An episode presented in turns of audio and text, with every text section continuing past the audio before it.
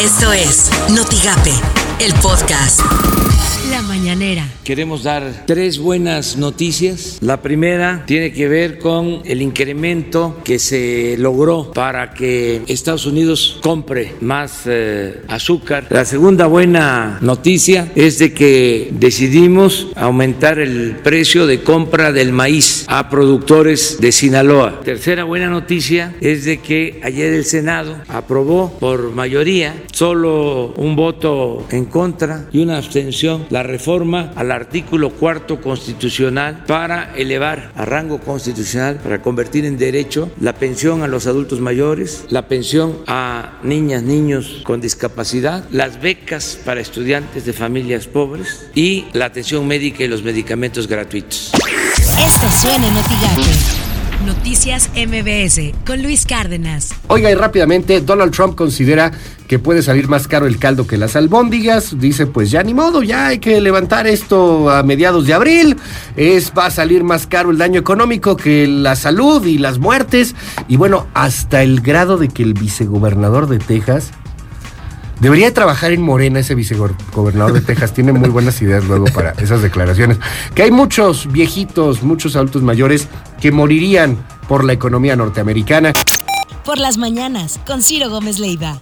Hace su cálculo que usted lo debe conocer. Somos un país de 127 millones. Es probable que el 80% de la población resulte contagio, pero de ese 80%, solo un porcentaje muy bajo eh, se enfermarían. De ese porcentaje, solo otro porcentaje bajo serían enfermos graves. Pero bueno, haciendo todas las restas, el doctor López Gatel plantea que en el peor de los casos habría a lo largo de esta crisis dos millones y medio de personas que requerirían hospitalización y alrededor, números cerrados, 900 mil personas que irían a terapia intensiva.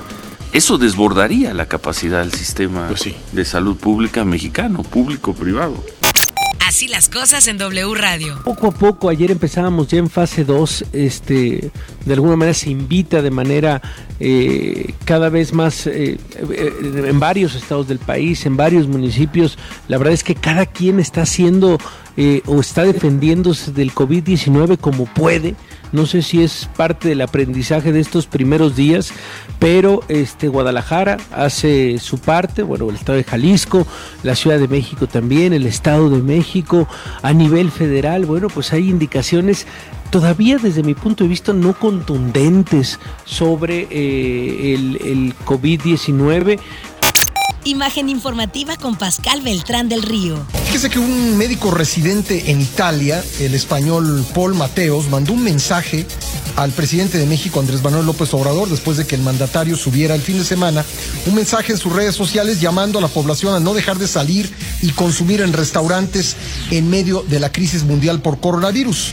Mateos pidió a López Obrador, por el bien de los mexicanos, no intentar frenar la pandemia cuando sea demasiado tarde, como dijo, ha sucedido en Italia y España.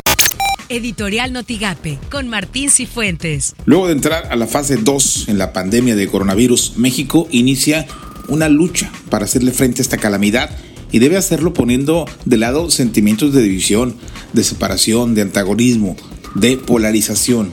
Todos juntos, juntos con el personal de salud, con enfermeros, con enfermeras, con médicos especialistas, todos. Y quienes habitamos en este país, lo sabemos, hemos sobrevivido a terremotos, a inundaciones, a huracanes. Hay historias recientes de superación de crisis. Esta no puede ser la excepción. México, una y otra vez, a través de la historia, ha salido adelante gracias a su gente. Esa misma gente que debemos ver ahora cooperando, obedeciendo las disposiciones y participando en la contención del virus. La sociedad tamaulipeca puede y debe jugar un papel en- importante en esta lucha. Estas son las portadas del día de hoy. El mañana de Reynosa, paso libre a Estados Unidos para donantes de plasma. Deben mostrar tarjeta roja. El Sol de Tampico, grupos hoteleros vislumbran cierre en Tamaulipas. El diario de Ciudad Victoria, primer caso de COVID-19 en Victoria, ya son seis en Tamaulipas. Milenio congelará banca cobros hasta cuatro meses por la pandemia. La jornada, Andrés Manuel López Obrador dice, hay 400 mil millones para paliar la epidemia. El economista, por fin fase 2, adelantarán 10 mil millones de pesos a estados para salud. Las medidas económicas aún son insuficientes. Notigape, paran labores ocho empresas en Matamoros. Son 5 mil obreros los afectados. Escuchemos a Juan Villafuerte Morales, secretario general del Sindicato de Jornaleros y Obreros Industriales en Matamoros. Se ha suspendido labores eh, hasta el momento. Son ocho empresas que tienen relación con el Sindicato de Jornaleros y eh, se espera que haya más porque esto va avanzando y pues, probablemente llegue a ser un gran número de empresas que lleguen a suspender por motivo de falta de materiales, que esto, bueno, pues eh, eh, se negocia, se acuerda, se pacta con las empresas para que los trabajadores no se vayan sin sueldo a sus casas. Lo que tienes que saber de Twitter. Arroba HLGatel.